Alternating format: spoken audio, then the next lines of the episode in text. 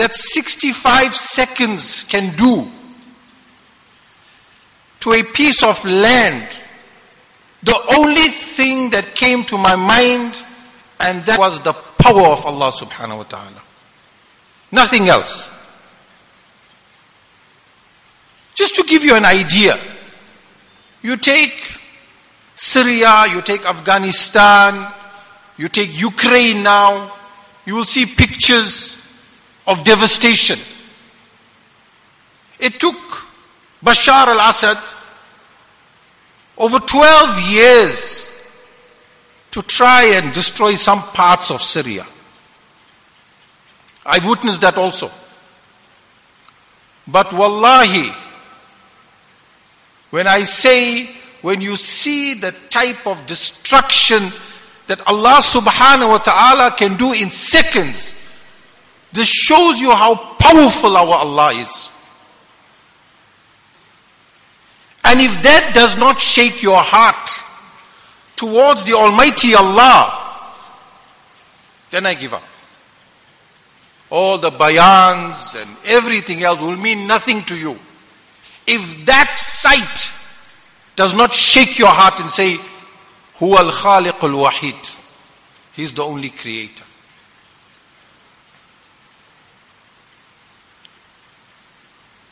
You may have heard that where the epicenter was, in a place called Kahramanmaraş. But the destruction took place, the major destruction took place three, four hundred kilometers away. In one of the cities as you're driving through,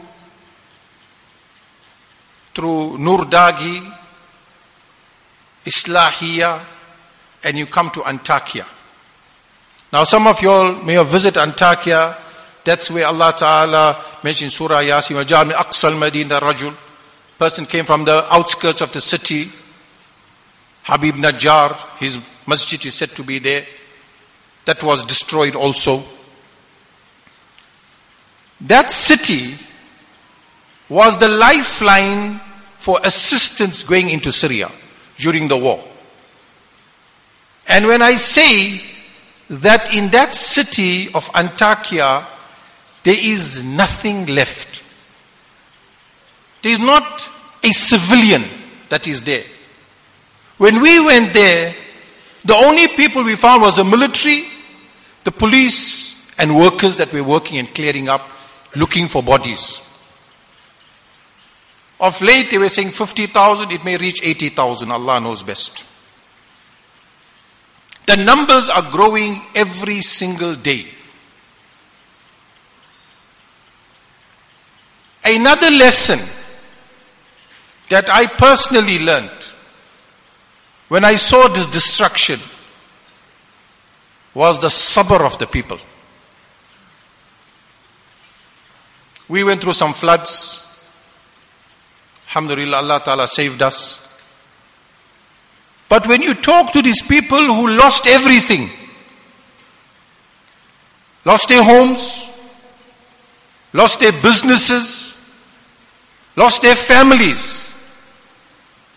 One person we spoke to lost 18 of his family members. One shot. 18. And in Turkish he says, it's kismet. Qadar Allah. They accept the qadr of Allah subhanahu wa ta'ala. The concept of sabr in that type of calamity. When you stand on the streets of Antakya and you look down, wallahi, the only thing you feel in the air is moat, death. You actually get the smell of it. And you see like a ghost town. That's it. Nothing left. A, a town that was hustling and bustling, full of energy. Seconds gone. There was one sign I wrote, I was written on the wall there, written in Turkish, Wida'un, Wida'un. We know that in Urdu and in Arabic also, Wida, farewell.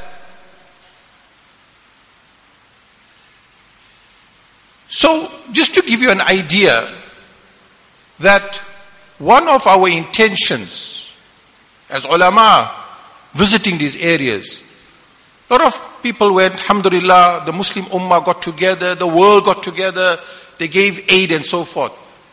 But there's something as Muslims we believe in, when somebody loses somebody, we go and do ta'ziyah. We must do it. Sunnah of Rasulullah sallallahu. So we embarked on this. And wallahi, everybody has got a story to tell. And every story they are telling you, subhanallah, is on iman and yaqeen. It was on iman. Not of what the loss was, but what they did. Now, picture this. One of the brothers we were talking to, we were making ta'ziyah, he lost three of his five children. He lost his wife. He lost his, his father-in-law, quite a few members of his family. And he was saying, when the earth shook, when the earth shook, and there was this noise and he got up and he tried to stand and he couldn't stand because every time he stood he fell down. Because that's how much the earth was shaking. He says those seconds felt like a year to him. He couldn't move. And he could hear his children crying. And here he sees the roof coming down upon him and it stops. And his children are shouting. And he says, the only thing I could tell them, read Surah Ikhlas, read Surah Ikhlas, read the kalima, read the kalima. That's all he was saying. He says, that was the only thing that brought sukoon to me. Encouraging them to read the kalima, encouraging them to read ikhlas, so at least when they meet Allah subhanahu wa ta'ala, the, the last thing they said was La ilaha illallah Muhammadur Rasulullah sallallahu alaihi wasallam. He says, I wasn't a strong Muslim. I make my salah. I do what I have to do. But he says when that roof fell and stopped, he says, if I cannot change my life now, and see the power of Allah subhanahu wa ta'ala, then Allah ta'ala rather take me away now.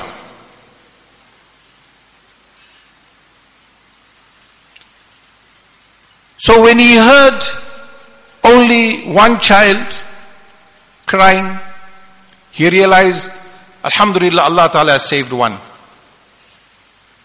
He says the others, ila rahmatillah, in the mercy of Allah subhanahu wa ta'ala. He says we were there for four days in this darkness, in this cold. And the only thing I could do was read Surah Ikhlas. He says it was not those people that came and eventually took me out, my cousins who were sitting around me here. He's pointing to them. They came and saved me.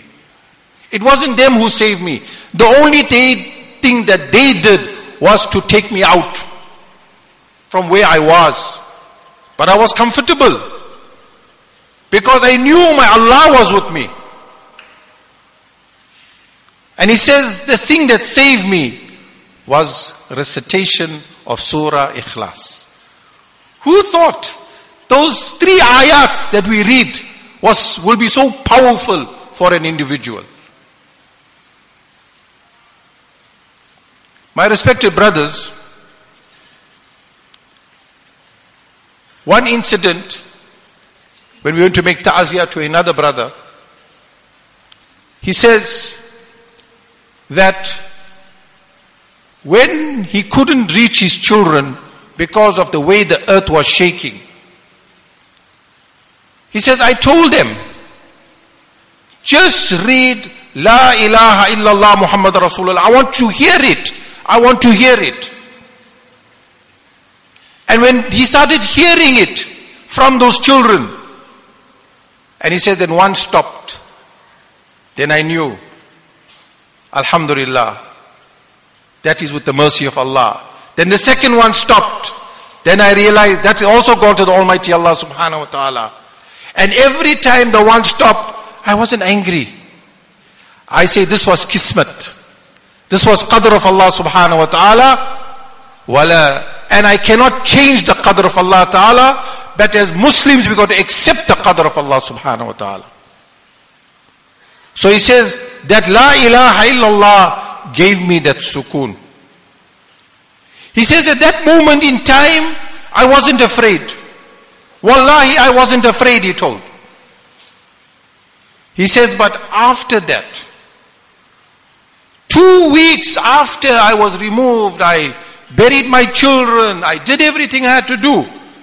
He says, now the fear set in that when I'm walking, I feel the earth shaking. I have to hold on to something. He says, now this is what a lot of people at the moment are suffering with. You get aftershocks in an earthquake and you get aftershocks in the mind. You just suddenly, and that's what the psychologists are saying. They still feel the earth is moving. And there are many people in the cities have left, but they refuse to go and even if their relatives had uh, houses in another city where it was quite safe, they are refusing to sleep in the houses. They're there during the day, but at night they go sleep outside the tent. Because in case something comes down upon them. So there are many people today, they are not sleeping in tents because they have to. They are sleeping in tents because they want to. Because a fear has set in now. They said at that point in time we turn to Allah subhanahu wa ta'ala. But we human beings, how quick we forget. Like we got Ramadan coming, mashallah. We'll all turn towards Allah Ta'ala. Masajid are full. Everybody is reciting Quran. But let Ramadan leave us. What happens? We know the story. Human beings are weak. We forget. We forget to read our Quran daily. We forget the fasting. We forget the kindness in our heart. We forget. So they also go, they're also human beings. They also forget. And they are telling us, yes, we are forgetting. Allah Ta'ala saved us, but we're also forgetting. But we've got to constantly remind ourselves. So because of time, that was only what the Turks experienced. Along the border with northern Syria. As you know, our Syrian brothers are going to what we call double trouble. First of all, they got to face the bombs of Bashar al-Assad. And then they faced the earthquake itself. Where in one area, over 70% of the city was destroyed. In that one city, they counted 200, uh, I mean, 2,500 dead. And just by the way, just off the, before I go to Syria, in the mass graves that they are burying those that have left and went to the mercy of Allah subhanahu wa ta'ala. Some people got names, some people got numbers, some people they cannot recognize because they were smashed, they were crushed. You can't even make out. So those, and I read on one sort of plank, they had a plank there in, in, in Turkish language. I couldn't read it, of course. I had the, the brother translate for me. He says, a girl about five years old wearing a red dress. That's all she's recognized by. A girl about five years old wearing a red dress. That's only way you can read. Now there are many like that. Where's the closure? They don't have the closure. People sitting in hospitals don't even know how many members of the family they have lost. Allah Ta'ala make it easy for them, inshallah. So the Syrians, remember, the Syrians were not going through trauma now in the last 12 years. The Syrian trauma started off from the time of Hafiz al-Assad. That's when it started. It didn't start now. This is just a culmination. His son just inherited his wickedness and translate it into action. And I'll just give you two examples of his father, Hafiz al-Assad. In the Arab world, he was known as, known as Hafiz al-Fasad, the protector of evil. Not Hafiz al-Assad, the protector of the lion. You know. Just one, just two examples quickly. In Halab, all we know, Aleppo, where a lot of our Hanafi ulama came out from, in Halab. Many senior of our ulama, Hanafi ulama came out. And Hafiz al-Assad, one day in the 70s, it was 71 I think, he gathered thousands of children and women into the soccer field. He says he was going to address them. Yes, he was going to address them. And how did he address them? He unleashed helicopter gunships on them. Because their families was standing against him. They says thousands were killed that, that afternoon. They said that soccer field was full of blood. That's the, the, the capability of this man's, Bashar Assad's father. Then how was he able to arrest the ulama when the ulama were in hiding in Syria? So what he'll do? He will go and capture the ulama's family, their wife and children. Now, if you got an, a young baby, maybe eight months, nine months, one year old, so what he should do? He'll put the mother in one room and he'll put the baby in the other room and between them there is a door and he'll raise the door a little bit higher just for the child's hand to go under. Now can you imagine a child who is hungry, wanting the mother? Will the child stop crying? No. Eventually he will break the power of that woman and says, my husband is hiding so and so place. He will break them until they confess to where their husbands. And soon as they send there, obviously he'll send, send in one team and they take that alim out. Because to, to kill a society, remove the ulama, simple as that. To kill a society, remove the ulama. And that's what he was doing. Taking them out one by one. And in many parts of the Arab world, that's what's happening today. Take the ulama out. So, this persecution of the Syrians started many, many years ago and it just became bigger and bigger. And now, February, not only were they facing the bombs of the Russians and Bashar al-Assad, they had to face this disaster of the earthquake. You know, as I said, we went to do ta'ziyah also. And I, on the road, in a place called Jandaras, near Idlib, I met a young boy walking on the streets. They'll see us because we're not Syrians, of course. And he walked past, Salaam alaikum. Say, Wa alaikum salam. So Alhamdulillah, Allah Ta'ala blessed me, able to speak a little bit of Arabic. So I asked him in Wenak. He says, I mean, I came, came from Antakya. I came from, from Turkey. I said, but you came from Turkey, you came into the war zone. He says, Wallahi, this place is more better. I'm more safer here than there. Now this is a, must be a seven year old boy. He says, I'm scared for the, eight, the earth to shake again, so i rather come here. Yeah, I know that a bomb is going to fall on me, I can run. But there where I'm going to run. This is a version of a seven year old boy. There I can see the plane coming, I can run somewhere. But when Allah Ta'ala shake the earth, where am I going to run? If something follow me, where am I going to run?